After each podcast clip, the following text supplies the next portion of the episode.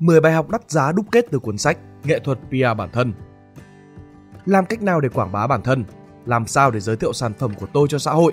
Làm sao để được mọi người biết đến? Anh đã làm cách nào vậy? Là những câu hỏi phổ biến nhất của nhiều độc giả gửi tới Austin Kleon. Vậy là Show Your Work hay tựa đề Việt là nghệ thuật PR bản thân ra đời. Không chỉ cần tài năng và sản phẩm tốt, một điều cực kỳ quan trọng bạn cần lưu tâm đó là phương thức quảng bá cho bản thân bất kể bạn là ai. Từ đó, bạn sẽ dễ dàng xây dựng được lòng tin và sự uy tín trong cuộc sống lẫn công việc. Cuốn sách Nghệ thuật PR bản thân sẽ giúp bạn nắm vững tất cả những bí kíp đó. Vậy nên hãy cùng đến với 10 bài học đắt giá nhất được đúc kết, được viết bởi tác giả Hierarchy tại Spider Room và tiếp thu cho bản thân những cách thức để quảng bá con người bạn một cách chuyên nghiệp và hiệu quả. Đầu tiên, chúng ta hãy cùng đến với đôi nét về tác giả Austin Kleon. Austin Kleon là nhà văn và nghệ sĩ sống tại Austin, Texas. Anh cũng đồng thời là diễn giả về chủ đề sáng tạo trong thời kỳ kỹ thuật số cho Pixar, Google, TEDx và The Economist. Tờ The Atlantic gọi anh là một trong những người thú vị nhất ở trên Internet. Còn về cuốn sách Nghệ thuật PR bản thân, diễn viên Steve Martin đã từng nói hãy làm tốt đến mức họ không thể phớt lờ bạn. Đúng, bạn nên cố gắng làm mọi thứ thật tốt, mọi người sẽ tự tìm đến. Nhưng liệu điều đó đã đủ? Để được tìm thấy thì bạn phải nằm trong vùng tìm kiếm được. Vấn đề của bạn không chỉ là làm thật tốt chuyên môn của mình mà còn phải tìm cách để nói cho người khác biết bạn tốt như thế nào. Và thay vì phí thời gian tạo ra một mạng lưới quan hệ và kể lể về công việc của bạn thì hãy tận dụng internet, chia sẻ kiến thức, ý tưởng, quan điểm của bạn và những gì bạn làm giỏi nhất. Chắc chắn sẽ có những người nhìn thấy chúng và chắc chắn sẽ có những người thích những chia sẻ đó của bạn. Đó được coi là xây dựng thương hiệu cá nhân, một thứ định danh bạn trên một môi trường mà chả ai biết ai là ai. Mọi thứ sẽ cực kỳ hữu ích trong thời đại kỹ thuật số này. Tất cả những gì bạn phải làm là bày sản phẩm ra. Bài học thứ nhất, bạn không cần phải là một thiên tài. Hãy nhìn nhận sự sáng tạo một cách tích cực hơn. Thay vì tin vào thuyết thiên tài cả biệt, hãy tạo dựng một cộng đồng tài năng những ý tưởng vĩ đại được tạo ra bởi một nhóm người sáng tạo, những người dẫn đầu trào lưu vào phong cách mới. Họ tạo ra một hệ sinh thái tài năng. Bạn không cần phải là một người tài ba hay là thông minh xuất chúng để trở thành một phần trong cộng đồng. Vấn đề là bạn đóng góp được gì? Internet, với blog, mạng xã hội, vân vân chính là cộng đồng tài năng, nơi bạn dù là chuyên gia hay nghiệp dư đều có thể góp phần giúp đỡ nhau tiến bộ. Khi tham gia vào một cộng đồng tài năng, hãy luôn giữ tâm thế của một kẻ nghiệp dư, một kẻ không sợ bị đánh giá, một kẻ luôn sẵn sàng học hỏi, một kẻ nắm bắt cơ hội, thử nghiệm và một kẻ nhiệt huyết sẵn sàng theo đuổi công việc vì tình yêu mà chẳng màng thế sự. Bởi chỉ những kẻ như vậy mới nhìn thấy tiềm năng mà những chuyên gia cũng chẳng thể thấy. Vấn đề ở đây là giữ tâm thế của một người nghiệp dư sẽ luôn khuyến khích bạn sáng tạo, chia sẻ công việc của mình. Đừng lo kiếm tiền hay là tạo dựng sự nghiệp từ những cộng đồng này. Hãy quên việc mình là chuyên gia và khoác chiếc áo nghiệp dư vào. Chia sẻ những gì bạn thích và những người chung sở thích sẽ tìm đến bạn như mảnh còn thiếu sẽ được lắp vào chỗ còn trống. Nghe có vẻ hơi cực đoan, nhưng trong thời đại ngày nay, nếu sản phẩm của bạn không được đưa lên mạng thì coi như là nó không tồn tại. Vấn đề không phải là những ý tưởng, kiến thức, sản phẩm đó có được quan tâm hay không, vấn đề là tồn tại hay không tồn tại. Vậy nên, nếu muốn người khác biết những gì bạn đang làm thì đừng ngần ngại mà chia sẻ. Bài học thứ hai, tư duy quá trình, đừng tư duy sản phẩm. Từ xưa khi công nghệ thông tin chưa ra đời và phát triển, cách duy nhất để người nghệ sĩ kết nối với khán giả là thông qua các buổi triển lãm, các bài báo và tạp chí nghệ thuật. Tất nhiên, vì sự hạn chế của các phương thức này mà việc tiếp cận khán giả cũng rất hạn chế, chỉ trong một vùng nhỏ và nhất định. Do đó mà một vài kiểu tư duy vẫn tồn tại đến ngày nay.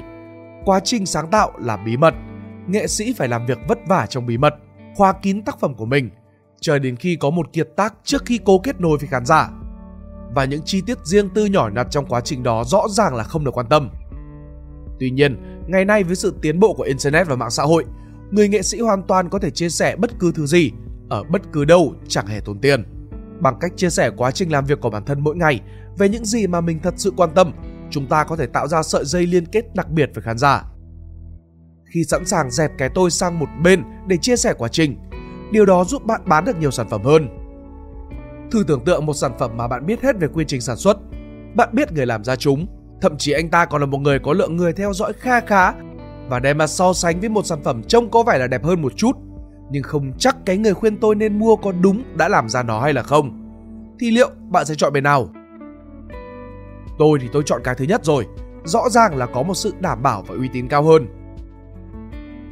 Năm 2010, Chris Hadfield, chỉ huy trạm vũ trụ quốc tế, cùng gia đình ngồi quanh bàn ăn và nghĩ cách thu hút sự quan tâm của công chúng tới cơ quan vũ trụ Canada bởi chương trình không gian ông làm việc đang gặp khó khăn vì cắt giảm tài chính. Năm tháng sau, từ một người vô danh, trong khi vẫn thực hiện mọi nghĩa vụ của một phi hành gia, thì hàng triệu người đã biết đến Hatfield với những dòng tweet và video trên YouTube của ông. Vậy ông đã làm cách nào để có được sự chú ý như vậy? Câu trả lời đơn giản là làm mọi thứ như thường ngày vẫn làm ở trên trạm vũ trụ, nhưng được quay lại và đăng chúng lên Internet.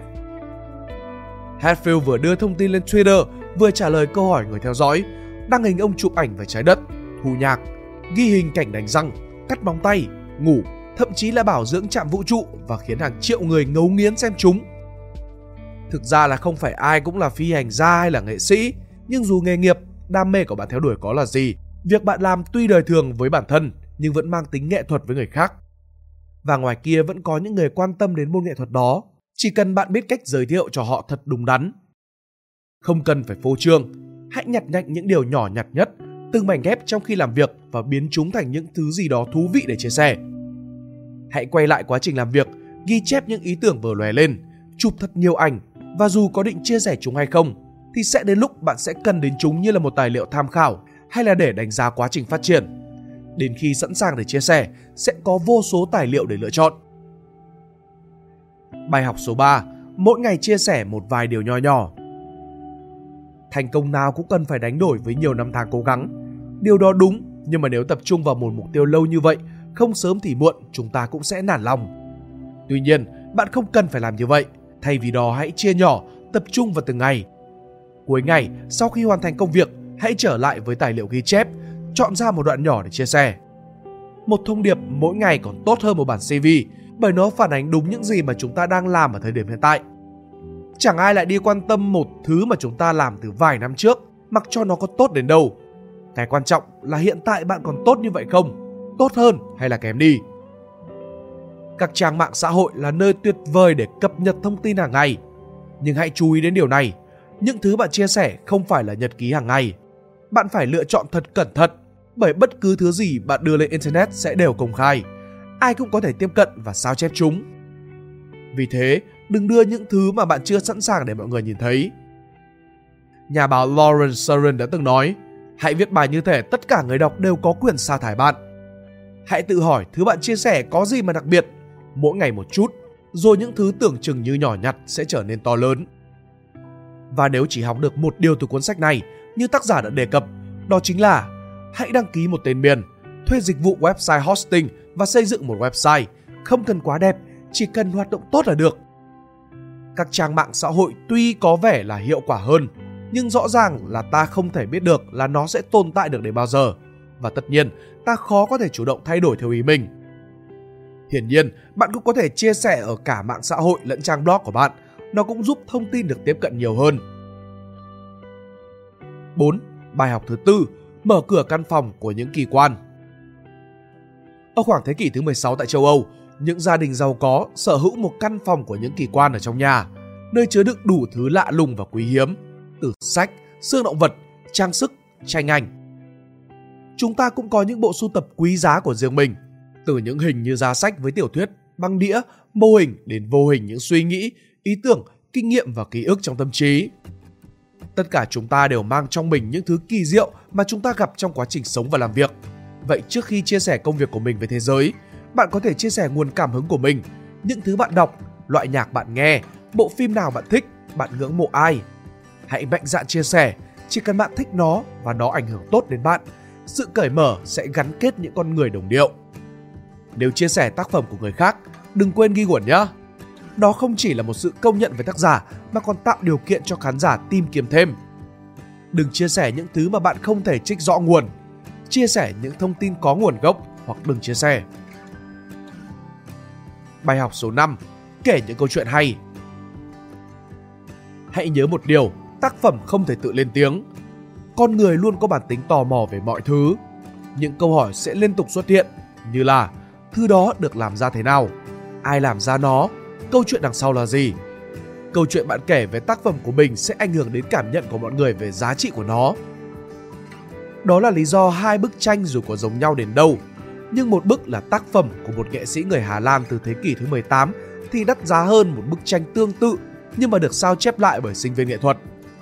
Bạn vốn không thể nhìn rõ ra được giá trị của hai tác phẩm này trừ khi được nghe câu chuyện đằng sau nó. Vậy đó, bạn cần phải biết cách để kể một câu chuyện tai tình và thu hút.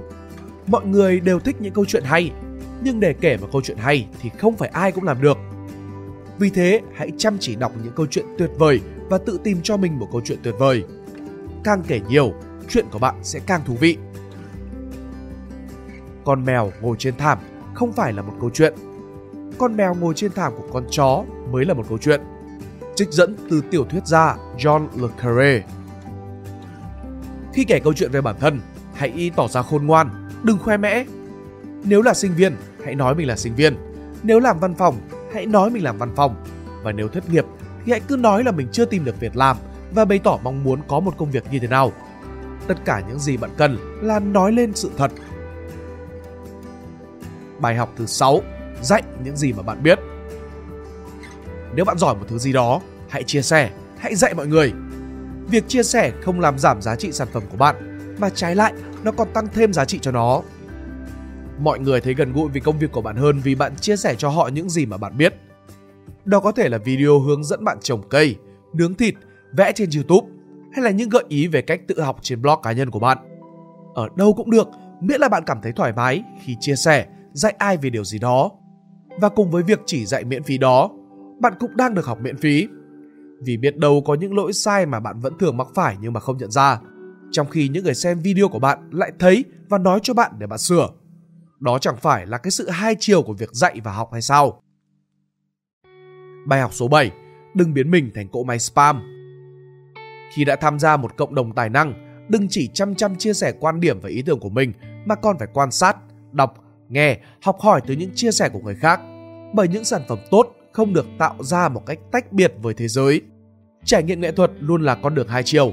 Nó sẽ không đầy đủ nếu như mà không có ý kiến phản hồi của khán giả. Bạn nên là người kết nối. Muốn nhận được thì bạn phải cho đi. Nếu muốn được chú ý thì cũng phải để ý. Hãy im lặng và lắng nghe, chín chắn và thận trọng. Khi bạn sẵn sàng công khai về bản thân và công việc, như một lẽ tự nhiên, bạn sẽ gặp được những người cùng lĩnh vực, những người ngang hàng với bạn, những người cùng với đam mê, sở thích, sứ mệnh, cùng nhau chia sẻ những điểm chung. Vậy nên đừng quên nuôi dưỡng những mối quan hệ đó, giữ họ ở bên cạnh bạn càng gần càng tốt. Và nếu được, hãy trở thành những người bạn ngoài đời thực. Không gì có thể thay thế được sự tương tác trực tiếp cả. Những thỏi nam châm sẽ hút nhau ở nơi mà chúng bị hấp dẫn. Bài học số 8. Học cách chịu đòn Đừng bận lòng với những nhận xét của mọi người, chỉ quan tâm đến nhận xét của người đáng quan tâm là được. Trích dẫn từ Brian Michael Bendis, tác giả truyện tranh. Đưa sản phẩm của mình ra trước cả thế giới, tức là bạn luôn phải đối mặt với mọi sự tốt xấu. Càng nhiều người nhìn thấy sản phẩm của bạn, càng nhiều lời chỉ trích. Vốn trên đời này chẳng có gì là hoàn hảo cả. Có người thích thì cũng sẽ có người chê. Bạn không thể làm hài lòng tất cả mọi người được. Vậy nên đừng quá bận tâm. Bạn nên nghe chỉ trích để biết mình sai ở đâu và sửa. Nhưng đồng thời cũng không nên nghe quá nhiều và cũng đừng quá bận tâm. Và nếu cần thiết, hãy cứ block những cái người không thật sự giúp ích cho bạn. Xóa những cái bình luận ác ý và thô tục đi. Bạn biết đấy, không phải kẻ nào cũng tốt đẹp và sẵn sàng ngồi phân tích, chỉ ra cái sai, cách cải thiện và muốn bạn tốt hơn đâu. Đôi khi họ chỉ muốn phán xét và thể hiện cái tôi của họ mà thôi. Bài học số 9, bán rẻ nghệ thuật. Hãy từ bỏ suy nghĩ đồng tiền làm hỏng đi khả năng sáng tạo. Michael Angelo vẽ tác phẩm chân nhà nguyện Sistine vì giáo hoàng trả tiền để ông làm điều đó. Mario Puzo thì viết ra chuyện bố già để kiếm tiền khi đang ở 45 tuổi với khoản nợ từ ngân hàng và bọn cho vay nặng lãi. Không biết từ khi nào mà từ bán rẻ nghệ thuật lại được thốt ra khi người nghệ sĩ kiếm được tiền từ tác phẩm của họ. Ai cũng cần tiền phải sống, và nghệ sĩ thì cũng vậy. Nên là đừng ngần ngại tận dụng tài năng của bạn để kiếm ra tiền. Những người chỉ trích bạn đâu có trả tiền để bạn sống đâu cơ chứ. Bài học số 10. Đừng bỏ cuộc. Kẻ có được những gì mình muốn không phải kẻ chưa từng thất bại mà là kẻ đã thất bại nhiều lần nhưng vẫn dám đứng dậy để cố gắng tiếp. Điều quan trọng là không được bỏ cuộc sớm. đường dài thì mới biết ngựa hay. Nếu bạn nhìn vào các nghệ sĩ đã đạt được những thành công nhất định trong sự nghiệp, bạn sẽ thấy họ có một điểm chung. Tất cả đều rất kiên trì, dù thành công hay là thất bại. Mỗi năm, đạo diễn Woody Allen sản xuất trung bình một phim, và ông làm phim như vậy trong suốt 40 năm sự nghiệp. Ngay khi kết thúc việc biên tập một bộ phim, cũng là lúc ông bắt đầu viết kịch bản cho bộ phim mới. Bob Pollard, ca sĩ kiêm nhạc sĩ của ban nhạc Goodbye Voices, nói rằng anh chẳng bao giờ cạn ý tưởng khi viết, bởi anh không bao giờ ngừng viết. Nhà văn Ernest Hemingway thường dừng lại ở giữa câu khi một ngày làm việc kết thúc, để sáng hôm sau ông biết mình phải bắt đầu từ chỗ nào. Tác giả Austin Kleon gọi đây là phương pháp làm việc hút thuốc liên tục, khi để mồi lửa điếu thuốc này lan sang điếu thuốc khác và tiếp tục hút. Bạn thấy đấy, những con người này không bao giờ được nghiện để bị mất đà làm việc. Thay vì nghỉ ngơi và tận hưởng thành quả, họ liên tục, liên tục làm việc, thay đổi dự án, dùng cái kết của dự án này để nhen nhóm cho dự án kia. Tuy nhiên không phải lúc nào mà lửa cũng cháy và bạn sẽ phải đứng dậy mà tìm bật lửa. Đó là các đợt nghỉ phép hoặc tự tìm ra các khoảng nghỉ. Đôi khi bạn cũng cần xả hơi và để bản thân lạc trôi đi đâu đó, hay đơn giản là đi bộ, thiền, tập yoga, đọc sách, trồng cây, bất cứ thứ gì khiến bạn thoải mái. Và bạn biết điều gì không?